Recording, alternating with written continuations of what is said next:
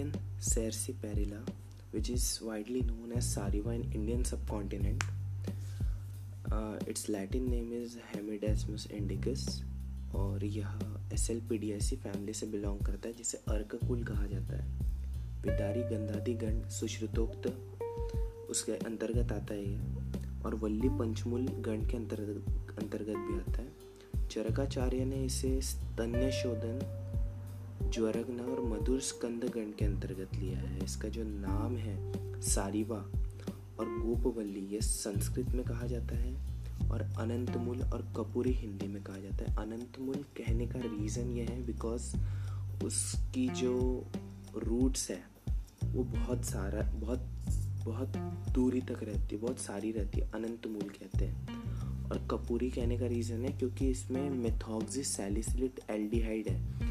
जिसकी जो स्मेल है वो कपूर के जैसी आती है। उसके रूट से, इसलिए इसे कपूरी कहते हैं। और इंडियन सैरसी पेरिला इसे इंग्लिश में कहते हैं। ये एक वाइन है, जो खुद तो ऐसे उसे सपोर्ट लगता है खुद उठने के लिए। एक लता है, पाँच से पंद्रह फुट लंबी रहती है। फिर, इसके जो मूल रहता है, इसका डिस्टिंग्विशिंग फैक्टर है कि इसके जो रूट्स रहते हैं, उससे बहुत ज़्यादा स्मेल आती है कपूर के जैसे।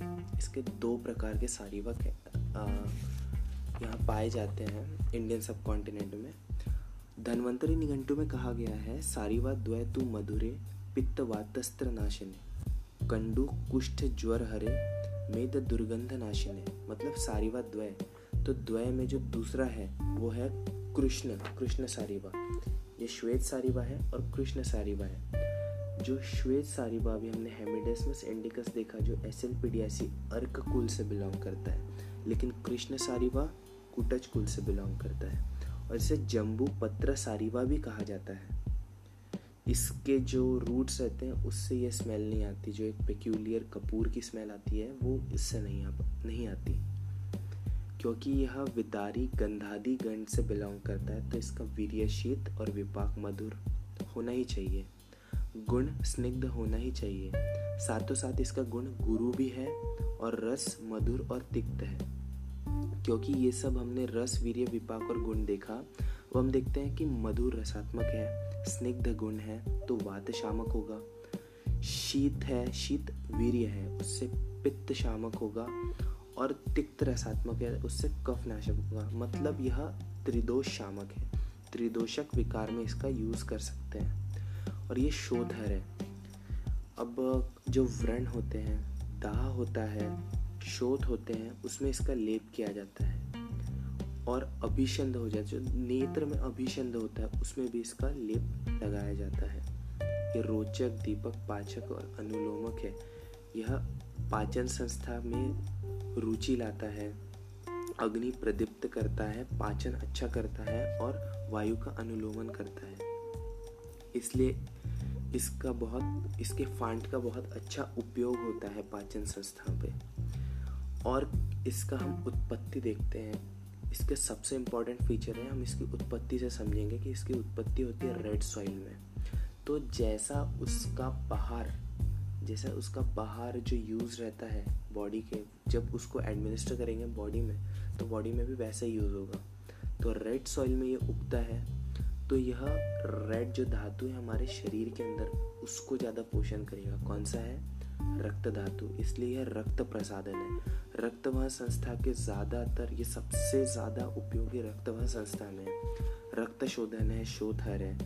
तो इसी कारणवश यह रक्त, सारे रक्त विकारों में उपयोग में लाया जाता है। और अगर रक्त विकारों में अच्छा है तो त्वचा के लिए भी अच्छा ही होगा। तो कुष्ठग्न भी है। कुष्ठ में बहुत ज़्यादा उपयोगी है। और धनवंतरी निघंटु में कहा भी है ना, कि कंडू, कुष्ठ, ज्वर, हरे, मेह, दुर्गंध नाशने। अर्थात कंडू में, कुष्ठ में दुर्गंध नाशक है। मतलब जो रक्त विकार से जितने भी डिसीजेस हैं, उन सबको ठीक करने का काम सारीवा का रहता है। ये काश श्वास में भी प्रयुक्त होता है और इसे ज्वरग्न गण में भी कहा है, चरकाचार्य ने। इस, इसका मतलब है ताप कर्म में। ज्वर में बहुत उपयोगी है। ज्वर के कारण जो दाह होता है, उसमें उपयोगी है। ज्वर के कारण जो शोध होता है, उसमें उपयोगी है। उन सब में इसका लेप लगाया जाता है। कुष्ठ में, विसर्प में, विस्फोट में, चर्म रोगों में बहुत उपयोगी है। फिर क्योंकि यह शीतवीर्य है, मधुर विपाकी है तो ये एक डायोरेटिक जैसा काम करता है मूत्रकृच्छ में, पैतिक प्रमोह, प्रमेहों में इसका बहुत उपयोग होता है। स्तन्य विकार में उपयोग आएगा, गर्भस्त्राव में उपयोग आएगा, योनि व्यापद में भी उपयोग रहेगा। इसका जो प्रयोज्य अंग है, वह मूल है। फिर इसका हम कल का यूज़ कर सकते हैं और फांट यूज़ कर सकते हैं। अनंत मूल का क्वाथ नहीं करना चाहिए, यथासंभव जहाँ तक के यूज़ में रहे, इसका क्वाथ का उपयोग नहीं करना चाहिए। तो ये इसका हम सात्मीकरण देखते हैं कि ये दौर्बल्य में काम आएगा, पांडु में काम आएगा। पांडु में कैसे? क्योंकि रक्त वह संस्था पे काम कर रहा है। पांडु क्या होता है? एनीमिया एनीमिया में हीमोग्लोबिन काउंट कम हो जाता है।